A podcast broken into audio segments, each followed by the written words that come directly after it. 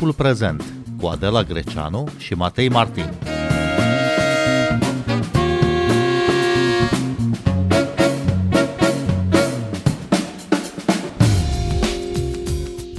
În iulie anul trecut, aproape toate ziarele europene au publicat, adesea chiar pe prima pagină, această imagine. Premierul bulgar Boico Borisov, întins pe pat de-a curmezișul, învelit într-un cearșaf șifonat din pânză. Pe noptiera albă, de lemn, e un pistol, iar din sertarul întredeschis al noptierei se văd cum stau îndesate în teancuri groase bancnote de 500 de euro și niște lingouri de aur. Borisov a acuzat atunci un compromat, o înscenare organizată de adversarii politici pentru a-l compromite. Nu a dat explicații cu privire la bani, dar a recunoscut că obișnuiește să doarmă cu pistolul lângă el. Când premierul unei țări spune că doarme cu pistolul lângă el, poți să bănuiești că tocmai a trecut printr-o lovitură de stat. Sau că țara e în război. Nu e cazul Bulgariei.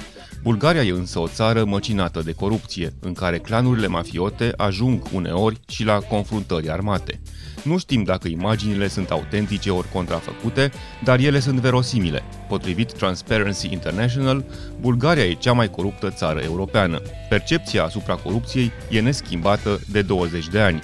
Cei mai mulți bulgari văd corupție la toate nivelurile statului și lupta împotriva corupției a fost tema centrală în campania pentru alegerile legislative din Bulgaria de săptămâna trecută. Boico Borisov e la putere din 2009 și se va menține probabil la guvernare și în noua legislatură. Partidul său, GERB, a câștigat alegerile, însă cu un procent foarte mic. Va avea nevoie de aliați, însă aproape nimeni nu vrea să formeze o coaliție cu Boico Borisov. La alegerile parlamentare din Bulgaria, partidele care au dominat până acum viața politică au obținut scoruri mult mai mici decât la precedentul scrutin. În schimb, a reușit să se situeze pe locul al doilea un partid nou, populist, antisistem, condus de un showman, care și-a făcut campania la propria televiziune și în social media cum arată noul Parlament de la Sofia și ce perspective sunt pentru formarea unui nou guvern în țara vecină. Bine v-am găsit! Noi suntem Adela Greceanu și Matei Martin și invitatul nostru este Alexandru Damian, analist de politică externă, cercetător în cadrul Centrului Român de Politici Europene. Bun venit la Radio România Cultural! Mulțumesc frumos pentru invitație! Deși suntem uh, vecini, uh, știm destul de puține despre viața politică a Bulgariei, pentru că rar se vorbește în presa de la noi despre ce se întâmplă în țările din imediata noastră apropiere, din păcate. De aceea, mai întâi, Alexandru Damian, v-aș ruga să explicați pentru ascultătorii noștri care este profilul celor două partide care au dominat până acum viața politică în Bulgaria, cei doi mari pierzători, nu-i așa? Partidul GERB al premierului Boico Borisov și Partidul Socialiștilor. Nu i-aș numi neapărat doi mari pierzători, pentru că în continuare au foarte multe voturi, au acumulat împreună peste 40%, însă dacă comparăm din punct de vedere dinamic cu alegerile din 2017, când obțineau undeva la 60%, da, îi putem numi pierzători. Dar uh, dinamica din Bulgaria a fost împotriva celor două partide, Gerbul premierului Boico Borisov, conservator, afiliat popularilor europeni, care a promis multe și a realizat puține, a promis foarte multe reforme și măsuri anticorupție și, de fapt, a fost o coaliție dinamitată foarte puternic de scandaluri de corupție. Și, de cealaltă parte, avem socialiștii, un partid clasic de stânga, însă cu un uh, discurs mai retrograd decât am fi obișnuiți, un discurs pro-rusesc, uh, de multe ori a flirtat cu mesaje anti-europene și a avut o poziție foarte dură și violentă, aș putea, aș putea o numi, împotriva Convenției de la Istanbul. Partidul Socialiștilor a fost principalul partid din Bulgaria care s-a opus aderării Bulgariei și adoptării în Parlament a Convenției de la Istanbul împotriva violenței domestice și violenței împotriva femeilor. Cum vă explicați că au înregistrat aceste scoruri uh, cele două partide cu tradiții atât de mici în comparație cu alegerile din 2017? Mm, cred că putem vorbi puțin de contextul din Bulgaria. Uh, Bulgaria este zguduită de, de un an de zile, din vara anului trecut, ca să fiu exact, de proteste masive de stradă, proteste îndreptate prima oară împotriva gherbului lui Boico Borisov, care au început de la o serie de scandaluri de corupție în care au fost implicați membrii coaliției de, de guvernare și inclusiv de la o serie de fotografii apărute cu Boico Borisov cu un uh, tank de 500 de euro în uh, propriul dormitor. Au fost câteva imagini destul de amuzante la, la Sofia, însă protestele au ținut uh, mai mult de 100 de zile, au fost destul de masive în orașele mari, au fost îndreptate împotriva lui Boico Borisov și coaliția, a fost cerută demisia acestuia, însă uh, foarte dibaci, foarte abil ca politician a reușit să se mențină la putere până la alegerile la termen și nu s-au declanșat alegeri anticipate. A fost și o încercare a Partidului Socialist de a crește pe fondul protestelor, Însă protestatorii nu au fost deloc de acord cu includerea membrilor Partidului Socialist în, în proteste. O ultimă idee, la nivelul Partidului Socialist sunt și foarte multe frământări interne momentan, uh, foarte multe certuri între facțiuni, condițiile sunt atât externe cât și interne la ei pe acțiunile din Partidul Socialist, ceea ce ar arăta de fapt cum s-a ajuns ca Partidul Socialist să-și înjumătățească scorul electoral din 2017 față de 2020. Anticorupția a fost tema centrală la aceste alegeri din uh, Bulgaria. Care este situația um, justiției în această țară? Ha, anticorupția a fost și la motivul protestelor și de aici s-a pornit, similar cu ce s-a întâmplat și în România în ultimii ani, cu ambele țări uh, acaparate de acest flagel al corupției. Citeam recent o analiză în care Bulgaria era numită pe, pe domeniul corupției ca oaia neagră a Europei. Cred că aici este Bulgaria, într-o situație poate similar sau chiar mai rea decât uh, România, cu un MCV care se menține și la ei și cu o rezoluție a Parlamentului European foarte dură anul trecut pe, pe lipsa de măsuri anticorupție și lipsa de progres în combaterea corupției. De aici, de fapt, este și cheia în care putem vedea rezultatele.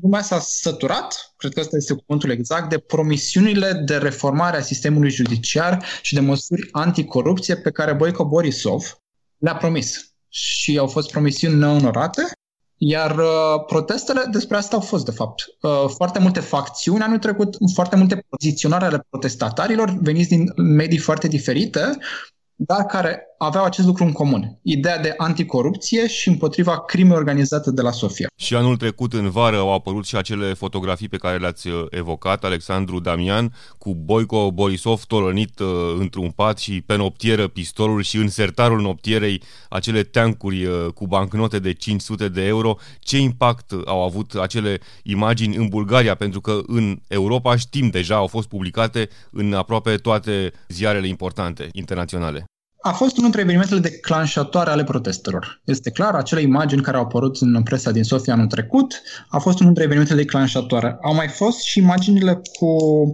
Ahmed Dogan, dacă nu greșesc, liderul minorității turce, care și-a luat pe persoană fizică o bucată de plajă, care era protejată de către serviciul de, de stat, de paza de stat din, din Bulgaria.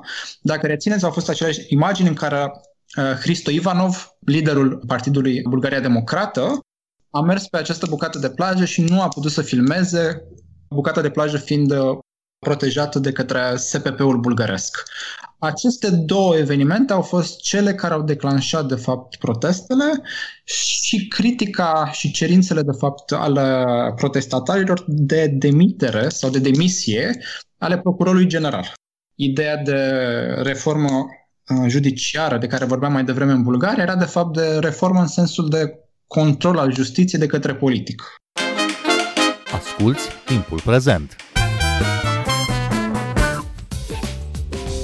Timpul prezent e un talk show zilnic despre politică, societate și cultură difuzat la Radio România Cultural. Ne puteți asculta pe Apple Podcasts, Google Podcasts, Castbox, Spotify și altele. Bun, am văzut că acest discurs anticorupție a fost uh, preluat uh, de fiecare partid și tradus uh, în limbajul electoratului respectiv. Sunt mai multe partide care au preluat acest mesaj, dar există și o societate civilă coagulată, vigilentă la acest aspect al corupției, al justiției? Există o societate civilă vigilentă la acest aspect al corupției, există grupuri civice pe modelul celor care au apărut și în România pe, pe fondul protestelor din ultimii ani, însă nu a spune că au puterea de, de mobilizare a oamenilor pe modelul celor de la București. Sunt organizații civice destul de importante la Sofia, multe dintre ele au și fost parte a protestelor, însă rezultatele protestelor au fost minore. Au fost minore în special datorită capacității lui Boico de a trage de timp și a ajunge la alegerile la termen. Aici trebuie să punem un, încă un aspect. Este o pandemie în, în desfășurare și este o mare problemă menținerea acestor proteste pe termen foarte lung. Participarea la vot a fost la aceste alegeri din Bulgaria peste 50%. E mult în condiții de pandemie? Depinde cum comparăm. La nivel de regiune este mult. Dacă ne uităm și ce s-a întâmplat la noi în decembrie, unde am avut 33%, dacă nu greșesc, da, este mult. Dacă ne uităm la alegerile precedente din Bulgaria în 2017, mă refer la alegerile parlamentare, atunci a fost 54%. Deci nu este o scădere foarte mare datorată pandemiei. Aș mai indica un lucru aici. Diaspora bulgară, similară cu cea din România, foarte mare în, în Europa, nu a beneficiat de vot prin corespondență. Au fost doar uh, secții, au fost foarte multe critici. De fapt, aici este similar cu ce s-a întâmplat în România. Mi se pare că este o poveste extrem de similară. Foarte multe critici pe criteriile pe baza cărora s-au, s-au creat aceste secții de votare de către guvernul în funcție. Fără vot prin corespondență, este clar că diaspora bulgară a votat mai puțin, însă s-a votat preponderent cu partidul lui Slavi Trifonov, Partidul Populist. Diaspora bulgară a votat cu partidul... Există un astfel de popor, cum ar fi traducerea mai degrabă inexactă în limba română. Să vorbim puțin despre acest nou partid care a apărut pe scena politică din Bulgaria. Există un astfel de popor condus de un showman, Slavi Trifonov, care a obținut 17,4% din voturi. Cine este acest Slavi Trifonov și care, care a fost mesajul lui? Cum a reușit să adune atâtea voturi? Cred că aceasta este marea surpriză a alegerilor, de fapt. Toată lumea se aștepta, de fapt, să, să obțină undeva la 12-14%, nu atât de mult și nu să depășească Partidul Socialist. Este un partid nou, este un one-man party, are un program neclar, însă este o persoană, un fost cântăresc, de fapt, o combinație de folk și pop, foarte carismatic. Un bun comunicator și probabil singurul din Bulgaria care a beneficiat din plin de ceea ce înseamnă comunicații de secol 21. Social media, folosită excelent de către acesta și folosită mereu discuțiile între el și potențialii votanți erau mereu la pertu. Folosea mereu prenumele. Era o comunicare directă. Nu a vrut niciodată să folosească intermediari, moderatori. Aduce aminte într-un fel de, de domnul Trump, dacă se poate spune, și nu a participat la dezbaterile politice din timpul campaniei. Nu a participat la niciuna și a făcut campania doar pe, pe rețele sociale și pe postul propriu de televiziune, având un post de muzică, de fapt, iar programul lui este foarte neclar în acest moment. Și tocmai de aceea va fi uh, și foarte greu uh, să formeze o coaliție cu acest uh, partid, totuși important în, în masa electorală de 17%, nu? Extrem de important în, în masa electorală. Logica partidelor de opoziție, celor trei noi partide care nu au mai avut uh, membri în uh, legislativul precedent, este de fapt, uh, sau mă rog, singurul lucru care îi uh, apropie este lupta împotriva GERB și promisiunii că nu vor face coaliție cu GERB. Cele trei partide nu au majoritate, de fapt nimeni nu are în acest moment, nu poate să formeze o majoritate clară în jurul unui singur om politic. Cel care va fi chemat primul să formeze majoritatea este Boico Borisov, dar care nu mai beneficiază de sprijinul uh, foștilor aliați, coaliția patrioților de extremă dreaptă din uh, legislativul precedent și nici uh, Partidul Minorității Turce, DPS-ul, a spus deja că nu va, citez, nu va face coaliție cu partidele pierzătoare, ceea ce este un uh, statement foarte puternic, foarte puternic al lor. Este nu clar însă dacă Slavi Trifonov este în interesul lui să creeze un guvern în jurul său și în jurul partidului său. În teorie ar putea să formeze asta, fără socialiști și fără gherm, ar avea fix Uh, două voturi peste cele 50%. Ar avea 122 de fapt de, de voturi din 240. Media de la Sofia și experții de la Sofia spun mai degrabă că sunt șanse mai mari să avem alegeri anticipată pentru simplu motiv că l-ar avantaja pe Slavi Trifonov să meargă în alegeri anticipate decât să formeze un guvern în acest moment pe aceste, pe aceste caracteristici și șansele ca guvernele să fie respinse și să se îndrepte apoi uh, către alegeri anticipate sunt destul de mari pentru că sunt foarte multe incompatibilități între partide care nu vor să lucreze, nu vor să coopereze între ele. Nu e așa, Alexandru Damian? Da, există o poziție foarte fragmentată. Votul acesta de blam dat împotriva socialiștilor și, și Gherb nu a fost canalizat de un singur partid. Sunt șase partide în uh, noul parlament, trei noi, care au un singur lucru în comun pe care l-am, l-am spus anterior, aversiunea față de gherb. De cealaltă parte, în funcție de poziționările lor, sunt complet diferite. Uh, este un partid care s-a desprins din socialiști, Mafia Afară se numește, care a preluat din uh, electoratul socialist, nemulțumit de Partidul Socialist. Este această coaliție Bulgaria Democrată a lui Cristo Ivanov, pro-europeană, pro-reforme, care a mers de multe ori cu imaginea Laurei Codruței și la înaintare și cereau acest DNA pe model românesc la Sofia și, desigur, uh, partidul cel mai important, cel al lui Slavi Trifonov. Al patrulea partid care de obicei uh, leagă și dezleagă coaliții, însemnând Partidul Minorității Turce, care a obținut un scor de aproximativ 10%, ar putea să susțină o eventuală coaliție a partidului de opoziție. De fapt, asta a și declarat uh, în săptămâna trecută că va merge mai degrabă cu coaliția acestora decât cu Gherb sau cu socialiști. Dar, din nou, este o coaliție foarte, foarte fragmentată. Cum vă explicați, Alexandru Damian, faptul că singurul partid cu vocație europeană a înregistrat un procent relativ scăzut la aceste alegeri? Singurul partid care a pus într-adevăr ca temă electorală Europa și integrarea europeană? Vorbim de Bulgaria Democrată a lui Hristo Ivanov. Este un partid nou, este un partid la început și nu au avut nici mecanismele de, de a atrage voturi și ca un, un prim scor de, de 10% nu, nu mi se pare foarte puțin. Dacă ne aducem aminte, în România au fost scoruri și mai mici pe partidele de vocație europeană. Cele două partide mari, Gherb și socialiștii, sunt și ele de vocație europeană la finalul zilei, iar Gherb a fost susținut puternic de cel mai important grup politic din, din Parlament de popularii europeni inclusiv în momente în care era contestat puternic din stradă.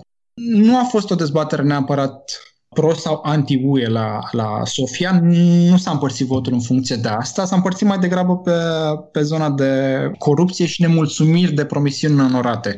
Votul acesta de blam împotriva Gherb, de exemplu, sau al socialiștilor, nu trebuie considerat un vot de blam împotriva UE sau Bruxelles, ci pur și simplu este o, un vot uh, al unor cetățeni extrem de nemulțumiți de modul în care evoluează sau progresează Bulgaria pe parcursul european. Este foarte greu să faci uh, reforme când vehiculele nu sunt reformate, chiar dacă reformele sunt reforme europene, foarte ok. Dacă vehiculul care vrea să facă aceste reforme este nereformat și cangrenat de corupție, este foarte greu să refaci. Și probabil asta a greșit UE, mă rog, nu UE în sine, ci o parte din, uh, din membrii Parlamentului European, pentru susținerea necondiționată a unor partide nereformate. Cum s-a reflectat la vot uh, părerea cetățenilor despre felul în care e gestionată pandemia în Bulgaria, Alexandru Damian?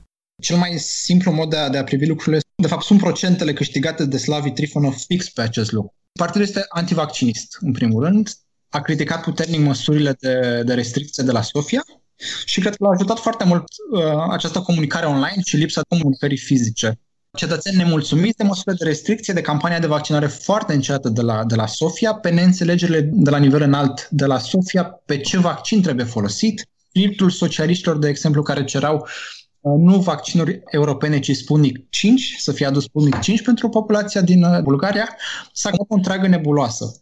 Pe acest nivel foarte scăzut de încredere și datorat unor uh, activități foarte slabe ale autorităților, a crescut foarte mult uh, scorul electoral lui Slavi Trifonov.